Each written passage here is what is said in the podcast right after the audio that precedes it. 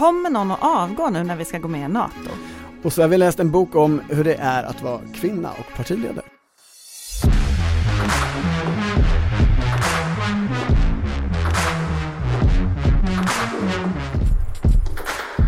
Det här är Politiken med Maggie Strömberg och Torbjörn Nilsson. Sverige har skickat in sin NATO-ansökan Mm. och nu är ju den stora frågan, vem ska avgå?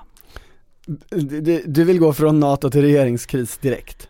Nej men det som hände var ju att Amineh Kakabaveh, vänsterpartivilden, Ja. alltså ex-vänsterpartisten, hon gick ju ut och drog tillbaka sitt stöd för Magdalena Andersson Just det.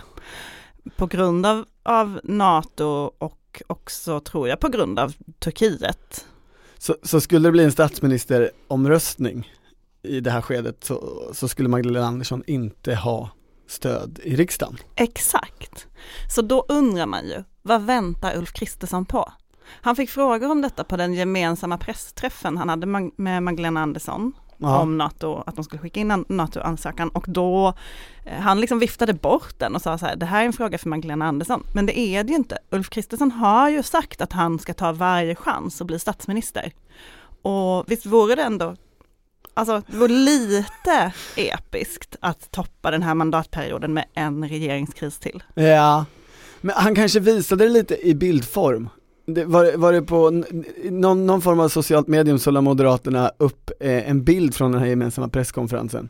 Eh, och det var ju en bild där bara Ulf Kristersson syntes, alltså det var ganska mycket luft runt ändå. Alltså vi, de hade hittat den perfekta vinkeln där Magdalena Andersson inte fanns, utan det såg lite ut som att Ulf Kristersson kanske var statsminister. Ja, illusionen av. Men, eh, Men jag har frågat Moderaterna varför de inte gör det här Ja, vad säger de? Och de säger att de tror inte att man gynnas av en regeringskris fyra månader före ett val i det här eh, krig, krig i Europa-läget som vi befinner oss i. Men så det, det kommer inte hända. Jag tror inte att Magdalena Andersson kommer att avgå på grund av detta då. Men det finns ju andra intressanta saker, till exempel budgetvoteringen framöver. mm, just det, För det ska ju en vårbudget.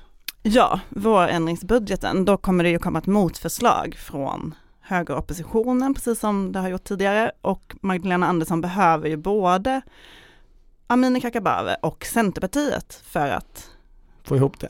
eller Mikael Damberg behöver det.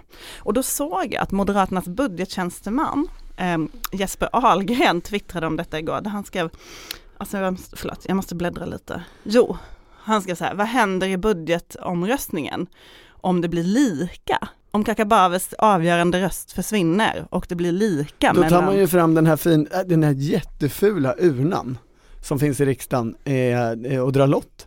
Det blir lottning. Antar jag.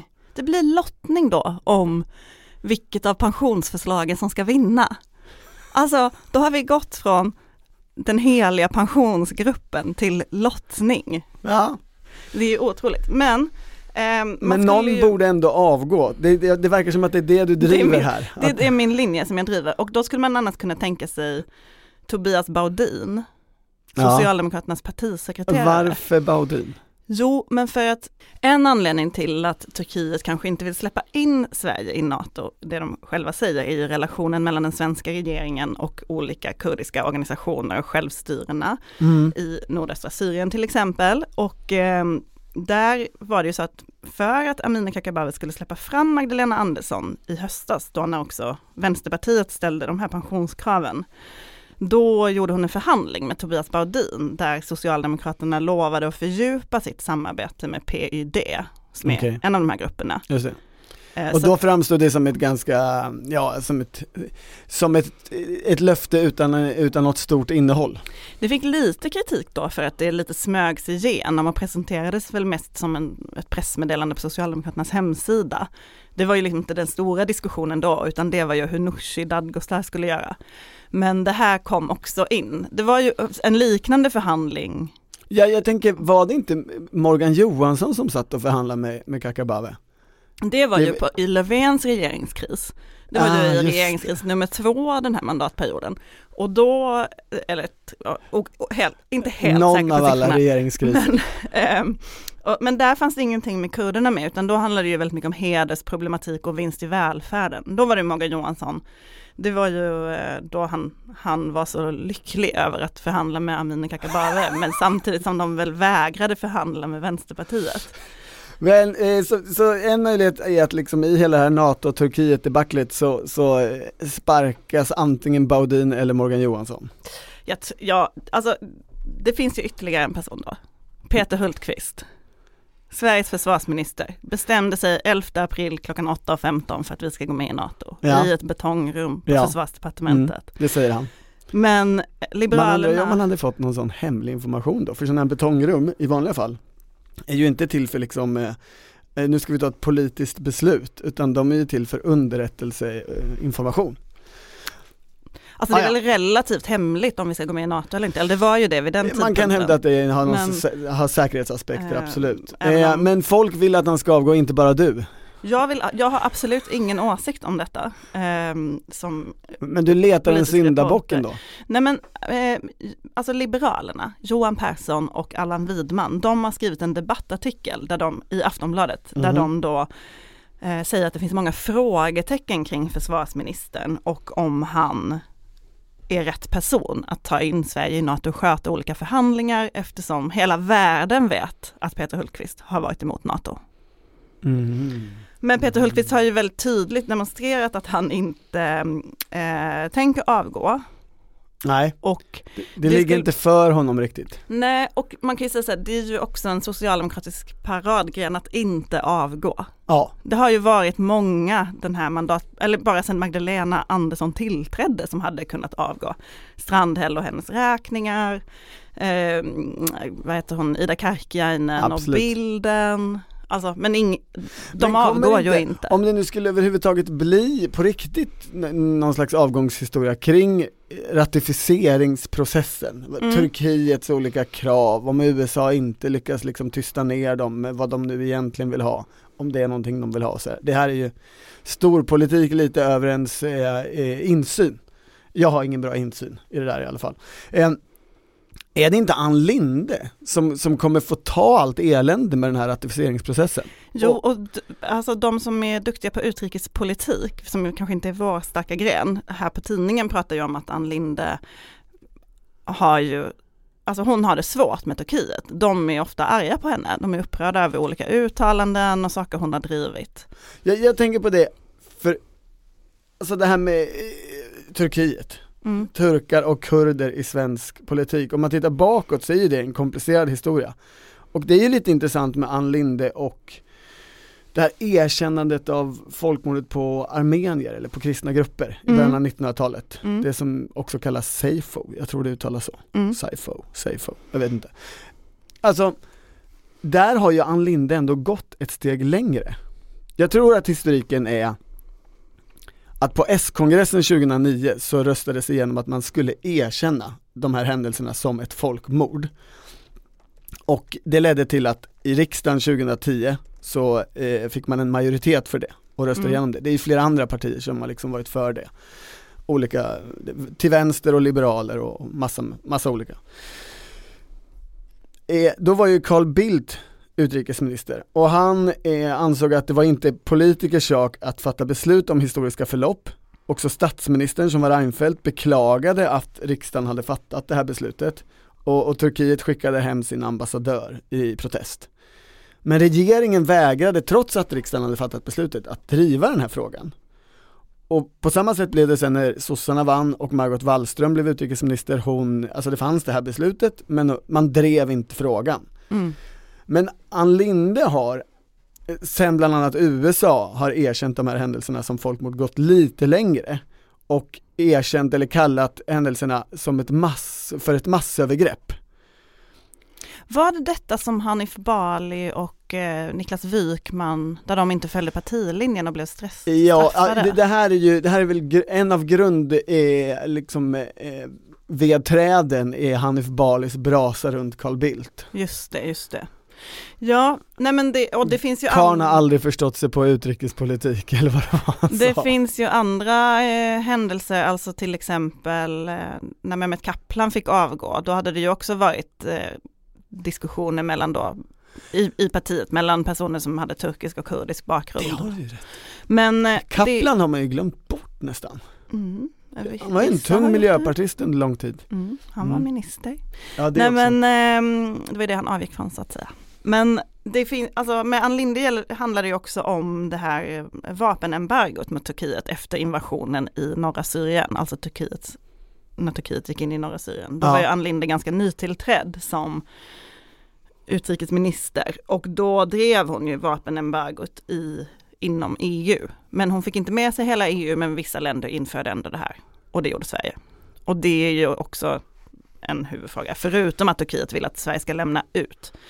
Men f- nu blir det så allvarligt känner jag, för frågan är ju ändå, kommer Ann Linde att avgå? Alltså ursäkta att jag tar tillbaka tramset. Ja, okej, men okej. men eh, det kommer hon väl inte. Nej men det är det, det jag tänkte, vi har konstaterat att det ligger inte för Peter Hultqvist att avgå. Ligger det för personlighetstypen Ann Linde att avgå? Jag, jag har mycket svårt att se det. Däremot då kommer ju Amineh Kakabaveh att avgå ur, som riksdagsledamot. Eh, I valet ja. Alltså, Alltså, hon, hon hon, finns ju inte på någon lista. Och, eh, Om hon inte har bildat ett eget, alltså om inte hon har gjort en egen lista. ja.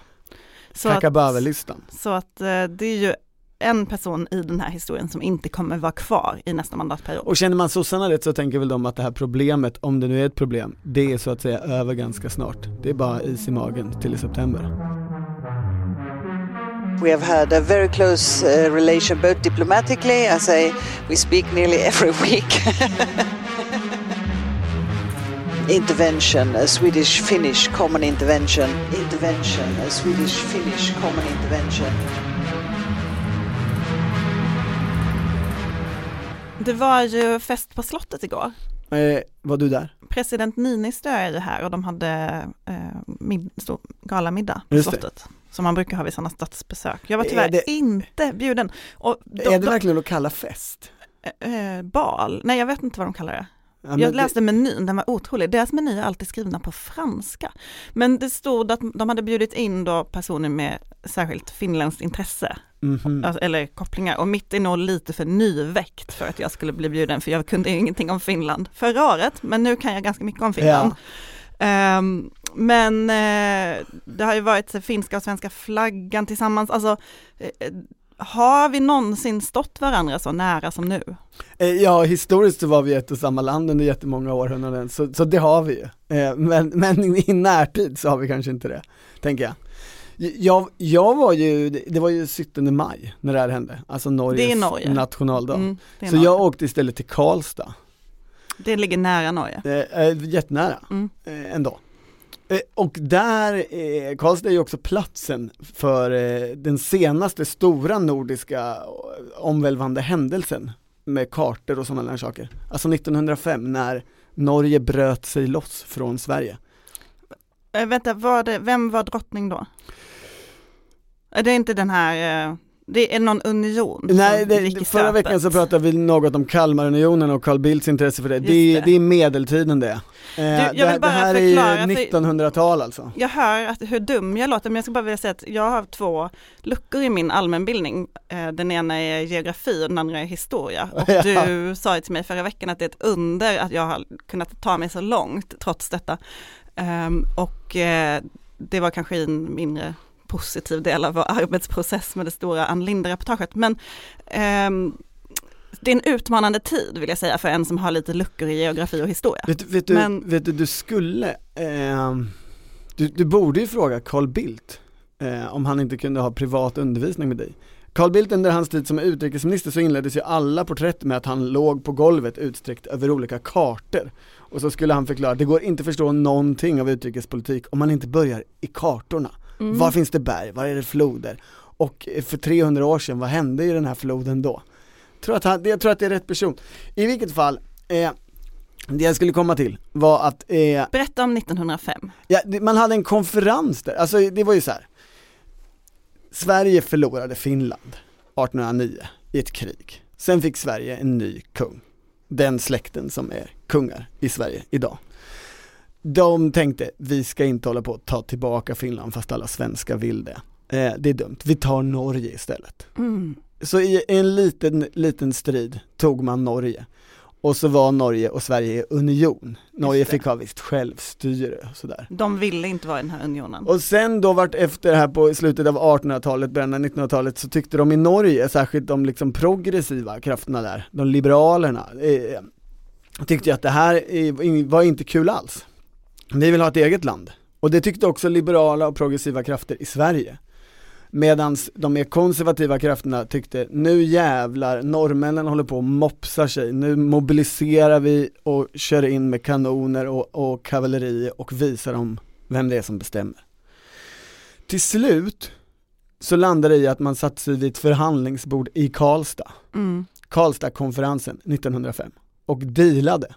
Och eh, så skildes de här länderna, eller Norge blev ju ett eget land då, eh, de skildes i fred i alla fall. Det blev en fredlig lösning. när vi nu pratar så mycket om de här 200 åren av alliansfrihet, då, Ja. då hade vi ändå en allians med Norge. Nej vi ägde ju Norge, alltså ju det, är ändå- ju, det, det är ju en maktrelation Jo, men här jag- som du måste se. Jo men jag förstår det, men det, det jag är ute efter är lite att så här, självbilden ändå är lite skev. Kanske, alltså att i den här alliansfriheten fanns det också stormaktsambitioner. Ja det fanns ju kvar, det fanns ju sådana drag kvar i det svenska samhället, absolut. Men själva hur det här slutade visar ju, var ju ett, ett tecken i, i vilket land vi hade blivit. Mm. Från att ha varit, nu åker vi ner och krigar och tar eh, olika skatter och, och dödar folk i Tyskland under 1600-talet. Till att, okej, vi kan väl diskutera igenom det här. Det borde kunna gå att lösa. Vi kanske kan hitta en kompromiss här med norrmännen. Men nu, jag, jag har en fråga då. Hur, Ja. hur hänger detta ihop med NATO? Eh, det hänger inte ihop så mycket alls. Varför pratar du om detta? Det är kanske min fråga. Jo, för på tåget, är försenat i båda riktningarna eh, när jag åkte till Karlstad, eh, jag skulle vara där och föreläsa, eh, så hade jag tagit med mig en bok. Den här boken som, som heter Karlstadkonferensen 1905. Skinnband, Det, det är ett helfranskt skinnband Mm. precis. Eh, det är lärde sig man kanske. Alltså det här är ju en bok i, skriven av Arne Wåhlstrand, eller skriven sammanställd kan man säga, i den fina serien eh, som Axel Brusewitz, stora statsvetaren i Uppsala, eh, grundade. Skrifter utgivna av Statsvetenskapliga föreningen i Uppsala. Det är faktiskt, jag ska skryta här, det är Olle Nymans exemplar jag äger. Jag vet inte vem det är. Olle Nyman var statsvetaren som skrev de stora eh, skildringarna av krisuppgörelsen 1932 och liksom hela 20-talets regeringskriser. Ingen har lärt eh, Sverige den senaste mandatperioden, om det har varit den, den senaste mandat, mandatperioden så mycket som Olle Nyman. Eh, alltså från graven så att säga.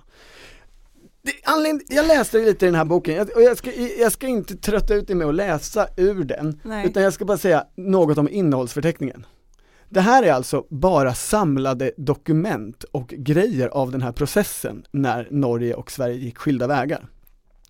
Det är protokoll eh, och det är PM, det är diskussionsreferat av alla diskussioner mellan eh, den norska och den svenska delegationen. Det är dagboksanteckningar från militärer och sen är det olika telegram som man skickade mellan sig och så är det framförallt dagboksanteckningar från fem stycken statsråd. Räknar jag rätt? En, två, tre, fyra, fem, sex. Fyra stycken svenskar och två stycken norrmän. Mm. Det är en så, alltså de är öppna med allt. Det är en så fantastisk dokumentation av det här historiska skedet. Och det fick mig att fundera på, hur ska den här NATO-processen dokumenteras för framtiden? Alla vet ju redan, i en bunker klockan 8.15. Nej men eh, jag frågade faktiskt Ann Linde detta när jag träffade henne förra veckan. Om hon har Ehm, skrivit dagbok, om ja. hon tänker publicera den.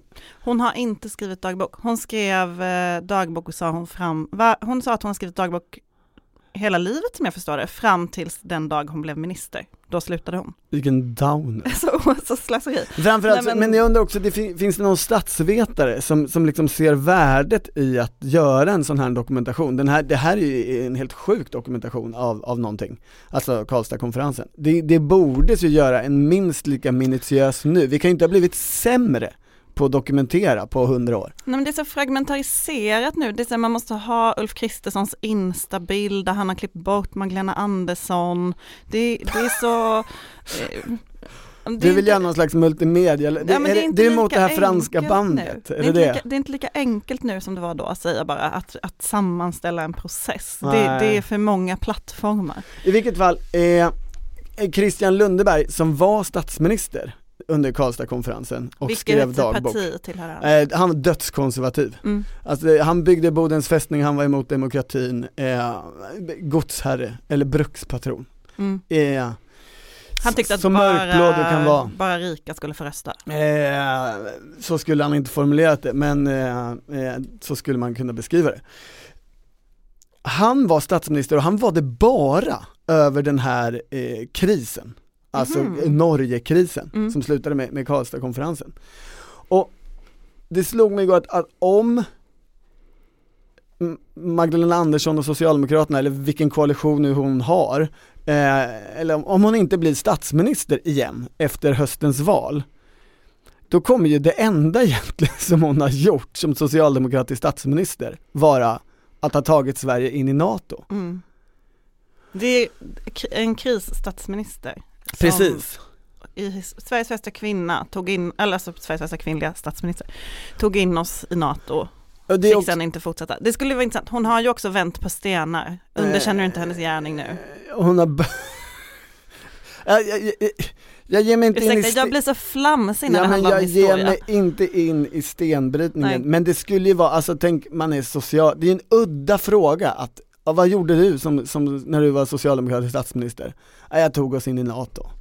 Det är ju inte så här, ja, jag höjde skatten, ja, jag minskade in, klyftorna i samhället, jag eh, förstatligade Nej, jag hör. förstår, men vet du vad? Ja, vi pratade ju i vår extra podd i veckan om att det kan ju inte bli en lång regeringsbildning och en eh, övergångsregering ja, det, efter det, nästa val, tror vi. Kan bli och kan bli, det blir svårt det för blir dem. svårt. Ja. Och och det talar väl för en S och M-lösning. Gud vad folk har börjat snacka om det känns det som. Det, är, det hörs ju i luften ja, på ett sätt som aldrig på länge. Nej, och jag tror att det är ju en helt annan sak att säga vi bildar regering för nu ska Sverige in i NATO och för landets bästa än att säga vi bildar regering för att Jimmy Åkesson inte ska ha makt. Som är det Annie Lööf har velat formulera det som. Ja det är ju två helt olika skäl, det måste man säga. Ja, den är, det är ju enklare och kanske mer i linje med hur Ulf Kristersson ser på politik. Ja, Nej men det, kom, det är för orealistiskt. Jag tror som... ju, det här var veckan när jag, när jag kände att, så, att eh, Kristersson kommer vinna valet. Mhm. Ja. Vad var det som, är det Liberalernas 3,6 procent? Ja det är det ju. Eh, det, det, det, finns ju någonting eh, genuint liksom äh, återupprepningsdeppigt i hur, hur äh, svenska folket hanterar de här minsta partierna av att så här, vi parkerar dem, vi, ingen, vi bryr oss inte om dem, vi tycker de är urusla och sen börjar det närma sig valdag eller Johan Persson drar ett skämt och så bara, oh, de har 3,7, de kan komma in och sen, det, det blir ett självspelande piano. Så mm. Liberalerna kommer ju klara sig kvar, men kanske inte Miljöpartiet. Och då blir det jättekrångligt för någon slags vänstersida. Om inte Magdalena Anderssons hemliga plan då är att ha Ulf Kristersson som vice statsminister och att den där bilden vi såg, alltså den riktiga bilden, inte den som Moderaterna la upp mm. när de var två, att det är det som är framtiden. Det skulle vara så kul på ett sätt, för man kan verkligen se det här framför sig, att Magdalena Andersson skulle ge Ulf ett jättefint eh, hörnkontor, kanske i Rosenbad, för det ska ju öppna igen då. Ja. Det har ju renoverats och stängt hela den här mandatperioden. Och så kanske han får jättemånga bokhyllor och hon bara Ulf jag behöver verkligen dina stora tankar nu. Och så kommer hon Liksom. Hon kommer bara gå ut och, och röja och göra sin grej och så kommer hon ha Ulf som ett, sitt, e, sitt eget lilla, mm, sin tankesmedja. Den här fantasin du nu beskriver, det låter lite som att du skildrar den här podden. Eller din, din önskedröm om hur den här podden skulle vara. Ja, nej men jag tycker vi byter ämne. Okej. Okay.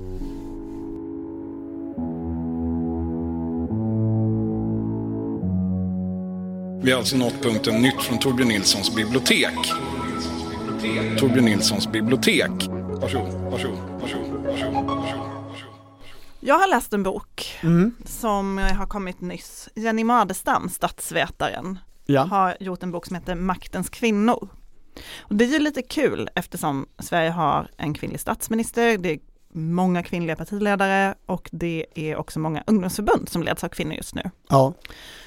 Och eh, hon har i den här boken intervjuat många kvinnor som har varit partiledare. 13 Dock. personer räknar jag till. Dock inte alla, men många. Mm. Eh, och det finns ganska mycket i den här boken som man kan ta med sig tycker jag. Hon frågar dem just om hur är det att vara kvinna i politiken. Det, Ja. det är själva saken. Ja. Mm. Det tydligaste som man slås av tycker jag är att eh, synen på kvinnligt ledarskap har verkligen förändrats över tid. Den som blev partiledare först här är ju Karin Söder, centerpartisten, Mm. 1985.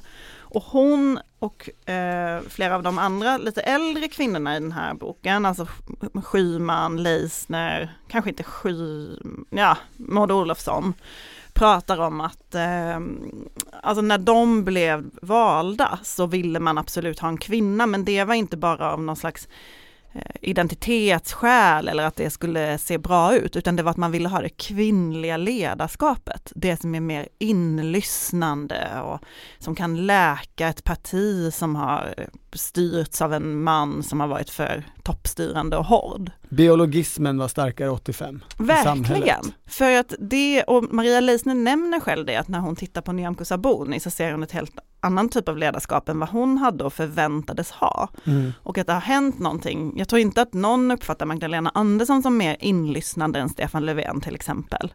Ebba Busch kanske inte heller en sån person, utan att man har fått ett mycket mer, eh, vad ska man säga, individualistiskt och lite hårdare ledarskap även bland kvinnor. Ja. Mm. F- Får jag bara ta ett stickspår på Karin Söder? För Mm. jag, jag har ju ögnat saker i den här boken i alla fall. Och vi har ju pratat tidigare i podden om när Torbjörn Fälldin fick avgå, avsattes 1985 som Ja. centerpartiledare. Och så Ja. blev det då Karin Söder. Och det finns ju en fantastisk liten informationsscen här som Karin Söder berättar. Eh, för ryktet och känslan i partiet var ju att Olof Johansson stod bakom kampanjen mot Fälldin och tvingade bort honom. Eh, men det säger Karin Söder stämmer inte utan det var att valberedningen inte kunde hantera det här. Och hon beskriver hur valberedningens ordförande satt i en radiostudio för en intervju och ringde eh, till Karin Söder från studion för att fråga henne om hon trodde om Olle ville bli partiledare. Och Olle, Olof Johansson, satt då bredvid Karin Söder. Och hela den här märkliga situationen slutar med att eh, reporten i studion som sitter bredvid valberedningens ordförande ber att få luren från valberedningens ordförande för att Karin Söder ska kunna ge luren till Olof Johansson så att de live kan fråga Olof Johansson om han vill bli partiordförande. Så himla konstigt! Ja men det här är ju en tid före pressekreterarna. Ja det Alltså, måste man säga. Äldre kollegor berättar ibland om till exempel natten när Palme blev mördad, att man bara ringde hem till partiledarna för man hade deras hemnummer Ja. för att få en kommentar. Eh, det skulle inte gå till så här idag tyvärr. Nej, eh, och det här var ju ett stickspår. Ja, Eh, för jag vill säga en annan sak, Mm. som var en fortsättning på det jag pratade om Absolut. innan du bytte ämne. Nej men det som ändå är intressant eh, med det här med det nya ledarskapet som inte är så varmt och inkännande Ja. och mammaaktigt som Just det. eh, det, det, Det är ju, det är ju modersrollen vi egentligen Det är pratar verkligen om, ha, att den har försvunnit. Och det säger också till exempel, jag tror det är Isabella Lövin som säger det, man måste väldigt mycket akta sig som kvinna för att inte bli mamman som ska hålla på och städa efter alla. Ja. Eh, Det är väl bildligt talat, men att det är... Men både Anna Kinberg Batra och Ebba Busch berättar om en erfarenhet där även om de är den här liksom, beslutsfattande ledaren, Den så, exekutiva. ja, så accepteras inte det på samma sätt av de omkring. Anna Kinberg Batra berättar om att hon ville ha in en eh, nya skolförslag i ett tal och att de då, någon då smyger ut och frågar Thomas Tobé om det är okej. Och hon säger att jag tror inte att det hände mina företrädare.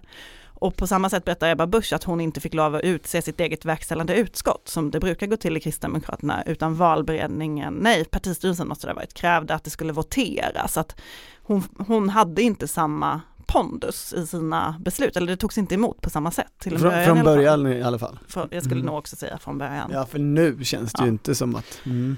Men, eh, men det tyckte jag var väldigt, Ja, det är säger intressant. något om hur det är. Verkligen. Eh, men det är också lite svårt, alltså alla de här jämförelserna som blir, det är ju svårt med hela materialet, för här skulle man ju då vilja höra ett antal manliga partiledare som kanske upplevt någon annan sån situation där det är så här, ja du fick inte full makt över den här frågan för att ni har en intern strid om det och det finns.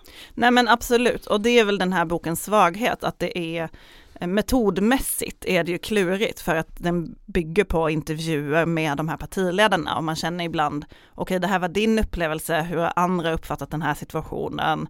Det finns inga andra källor egentligen. Det, är- det är en, ganska journalistisk eh, produkt, raka intervjuer. Och det, Ja. och det, de, de är framförallt väldigt lika varandra. Jag, jag, jag tänkte, det, du hade ju hittat en förändring över tid. Jag tänkte, här måste ju finnas många förändringar över tid. När man börjar med Karin Söder och så har man liksom Gudrun Schyman och Maria Leissner och Maud Olofsson. Det är ju, det är ju faktiskt länge sedan ändå. Eh, Men jag tycker inte det riktigt gick att skönja så mycket annat än det du pratar om. Nej, det är ju mycket som förenar istället. Alltså en sak som jag också reagerade på, det är ju mycket kritik mot medier och hur Ja. man skildrar kvinnor och hur kvinnor bemöts, eh, kvinnliga politiker bemöts av journalister. Mm. Och en sån sak är kunskapstestet. Och det tyckte jag var ganska Ja det här är det som Ebba Busch eh, Nej, men utsattes för, eller den första, som, för. den första som pratar om detta är Maud Olofsson som var förberedd på detta och hamnar Mhm. i en intervjusituation där någon vill göra kunskapstestet med henne eftersom Okej. hon är kvinna.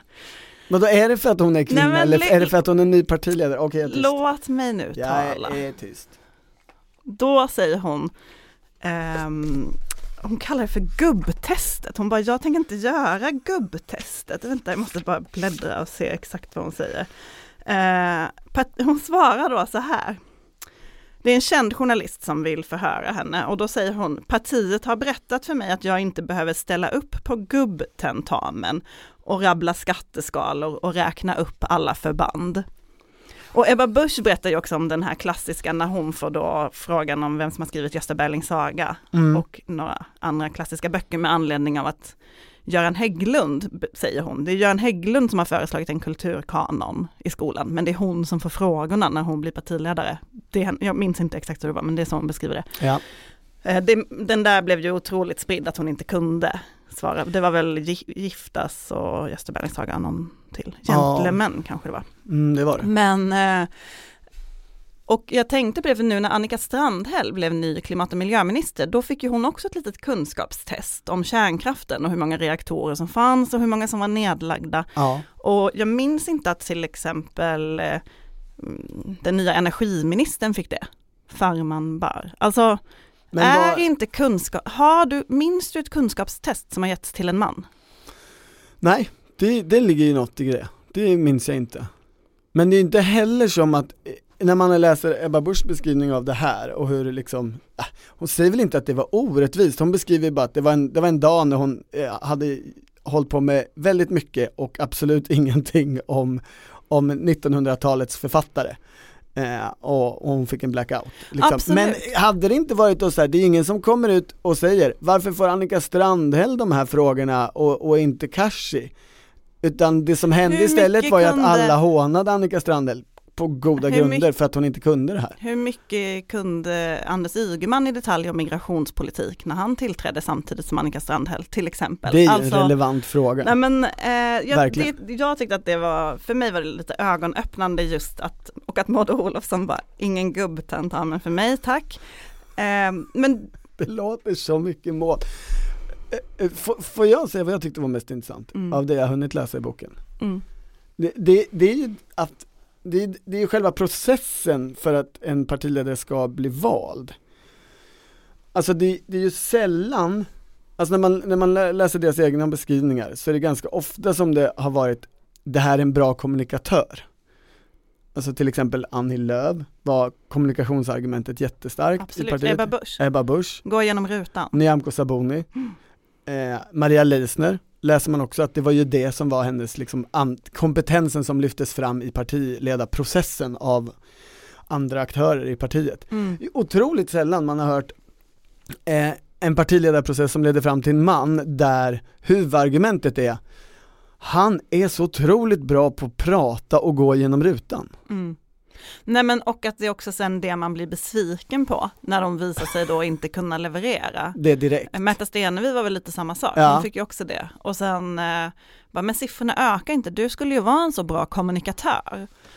Men det, det här är också lett till en strukturell, kan man väl ändå hävda, eh, skillnad i att det är ju fler kvinnor som har valts till partiledare från sidan, så att säga, alltså som inte haft en riksdagsplats Mm. utan som, ja men som Maria Leissner som hon beskriver, där när hon blev partiledare för Folkpartiet på 90-talet, då hade hon lämnat riksdagen och var någon slags fri kommentator, satt i tv som någon halvexpert och, och sådär. Saboni satt ju inte i riksdagen. Nej. Inte Bush heller, nej. Nej, och... Inte Stenevi. Stenevi sitter inte i riksdagen. Nej, inte han heller. Och inte Maud Olofsson heller. Nähä. Nej. Eh, och den enda man jag kan komma på som inte har suttit i riksdagen när han har valts till partiledare är väl Stefan Löfven. Mm. Och han valdes ju inte för att han var en bra kommunikatör, utan Eh, för det- att det det, var var kaos. Det var verkligen inte huvudargumentet. Ja, nej men det är verkligen, och då, har, då är det ju en plattform man faktiskt saknar, som är väldigt viktig. Ja, ja men och det gör ju också att det blir, när det är, det är ändå, vi kan ju räkna upp ett antal här och då, då blir det ju väldigt olika ingång i uppdraget. Mm. Alltså både vad man har för plattform i riksdagspolitiken och vad man anses ha för kompetens och vad, vad ens uppgift är. Ens uppgift är inte då definierad som, det är du som ska komma på de stora strategiska planerna för partiet och hitta den ideologiska identiteten, utan du ska, du ska vara den duktiga kommunikatören längst fram slash kuttersmycket. Mm. Det, det är ju mycket utseende i den här boken också. Mm. Eh, hur man eh, bedöms på grund av sitt utseende, vilka typ av kläder man måste ha och också utseende i kombination med ålder. Och det har jag tänkt på lite på sistone för jag har träffat en del mäktiga kvinnor som inte är purunga längre. Och hur det är väldigt centralt när man träffar dem i en intervjusituation, hur bilderna blir och hur man ser ut och hur ljuset faller och hur ser halsen ut. Alltså den Alltså att typen de är av intresserade av, eller att de tänker på det. de, de, de tänker och de pratar med fotograferna om det. Okej. Jag vill inte se gammal ut. Alltså att det finns ett, det är så obarmhärtigt, hela bildsamhället mot kvinnor som blir äldre. Och, Ja. in, och, det är ju en, det är ju långt bortom politiken. Men jag tycker att det... Män blir ju också gamla, men jag förstår Jo vad du men menar. det, jag har eh, aldrig mött en man som har reagerat på det sättet tror jag. Och det tycker jag, ja, jag vet inte, jag tänkte på det för att det var så här, ja men det handlar ju också mycket om att vara gravid och partiledare i den här boken. Det har ju både Annie Lööf och Ebba Busch varit med om. Ja, Och eh, Salin pratar mycket om att ha småbarn och sådär. Och då är det så här, ja men det är ett problem att man är väldigt ung som kvinna, men man får inte heller vara för gammal. Och det, det är ett väldigt smalt fönster för kvinnor. ja. Om man ska och så, följa och så de finns det, det finns ju en stor irritation från alla håll kring eh, hur journalister beskriver utseende. Jag, jag känner mig djupt träffad i, i, varje, i varje intervju. Eh, Du älskar ju att beskriva utseende. jag tycker att, jag, alltså, ska man gestalta eller skildra saker är det svårt att inte beskriva hur saker ser ut. Men jag Det tycker det, ingår liksom i är, arbetsuppgifterna. men man kan, det är kanske skillnad på nyhetstext och reportage. Jo men, ja och det, Du skriver inte nyhetstexter, du, jag vet att du inte riktigt vet vad det är, men Här har de ju många poänger de som intervjuas, men de är ju också rätt skenheliga. Eller, eller tar inte in verkligheten. Berätta. Åtminstone inte min vad verklighet. är ditt försvar? Ja men i- i Anna Kinberg Batra, hon, hon skriver så här. Jag sexualiserades på ett annat sätt. Jag var yngre och längre än Löfven och såg lite vassare ut, vilket jag fick höra ibland. Det säger ingen om honom, eller något annat heller för den delen om hans yttre. Jag känner att där kan jag inte, för min egen del, i det lilla jag har producerat, eh, hålla med Anna Kinberg Batra. Eh, jag minns inte exakta formuleringar men i mitt, i mitt första stora porträtt av Stefan Löfven så, så ägnade jag en betydande del åt att beskriva hans ansikte eh, och kropp på ett inte, ja skulle nog han säga, och en, eventuellt några andra, inte fördelaktigt sätt. Jag, Eller inte eh, förskönande sätt i alla fall. Jag tänker gå till arkivet och kolla här. Vad har, har du tagit fram det? Stefan Oj. Löfven. Detta är skrivet 2013 i Mm. tidningen Fokus. Ni är ute och åker någonstans ihop med Ann Linde. Ehm, vad man ser när han fäller ihop överkroppen och trycker sig in i bilens baksäte är ett väldigt stort huvud. Vore hans ansikte uthugget i granit skulle det inte hålla för mästarprov. Det är konstnärligt endimensionellt. Partikamraterna menar väl att folk kan tänka sig att köpa en begagnad bil av honom, att han har en ärlig uppsyn och pratar rejält. Det, alltså, det är så elakt så att, eh, nej men det, man drar liksom efter Men andan. är det felaktigt? Är det, är det irrelevant? Det är i alla fall, jag säger så här, det är i alla fall en man vars utseende beskrivs. Ja. Jag har, Sen tänker jag inte nej, värdera och på det sättet tycker jag att Anna Kinberg Batras Ja. resonemang har en liten brist. Nej men förutom den här, men förutom För- den här texten var det inte, kanske inte jättemånga som beskrev Stefan Löfvens utseende och klädsel, eller? Eh, det tycker jag väl. Okej. Eh, men, jag, men, men absolut inte lika mycket som, eh, det, det, där finns det ju en poäng.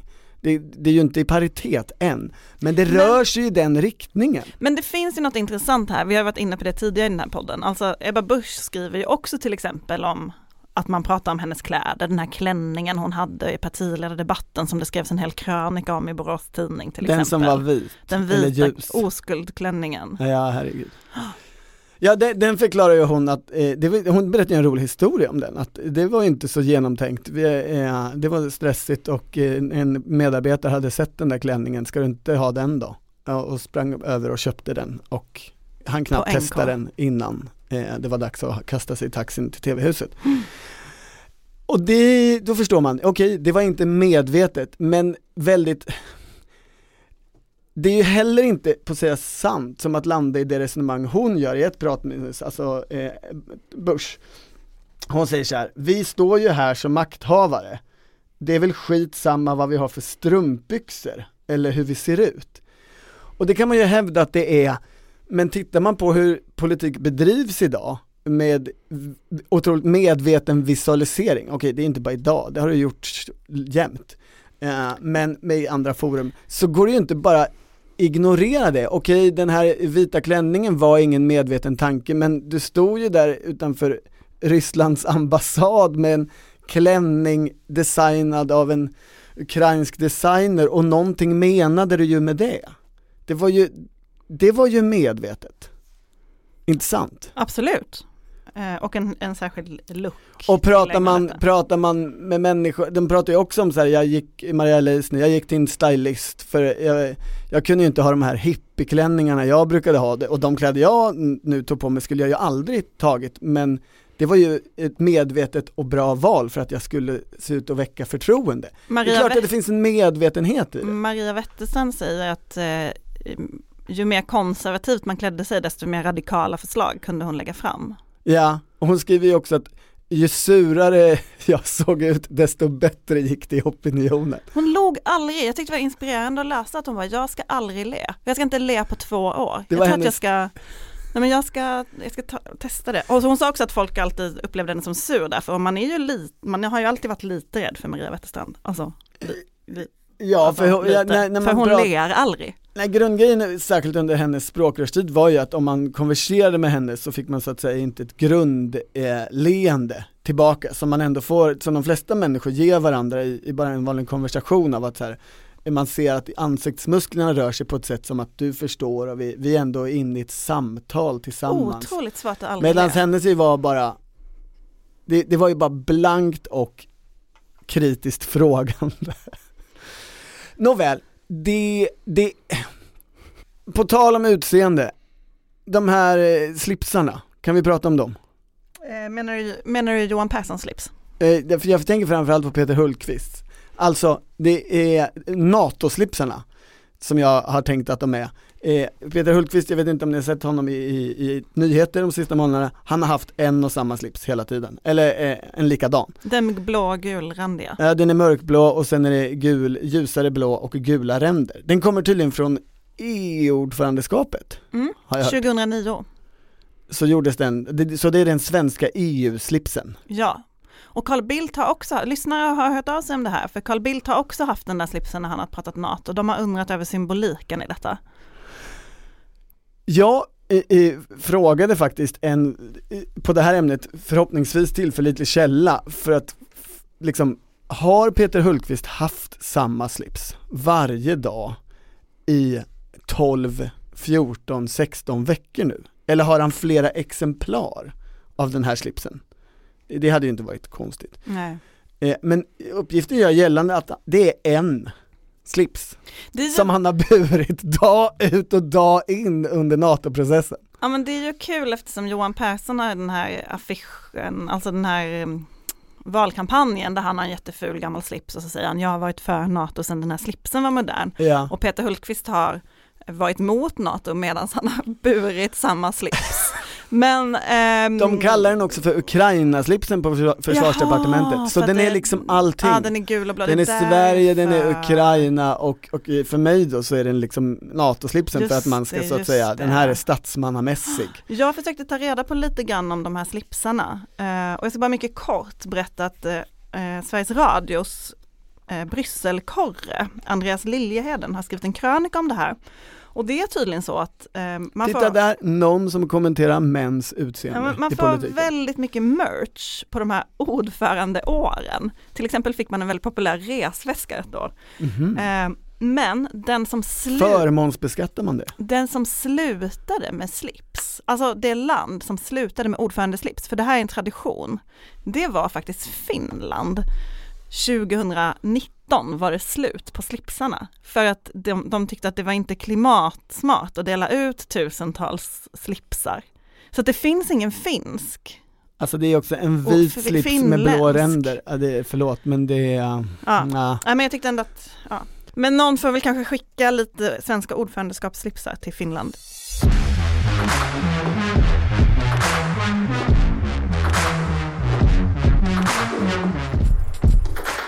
Du har lyssnat på Politiken, en podd från Svenska Dagbladet. Producent var Martina Pierrot, ansvarig utgivare Anna Kareborg.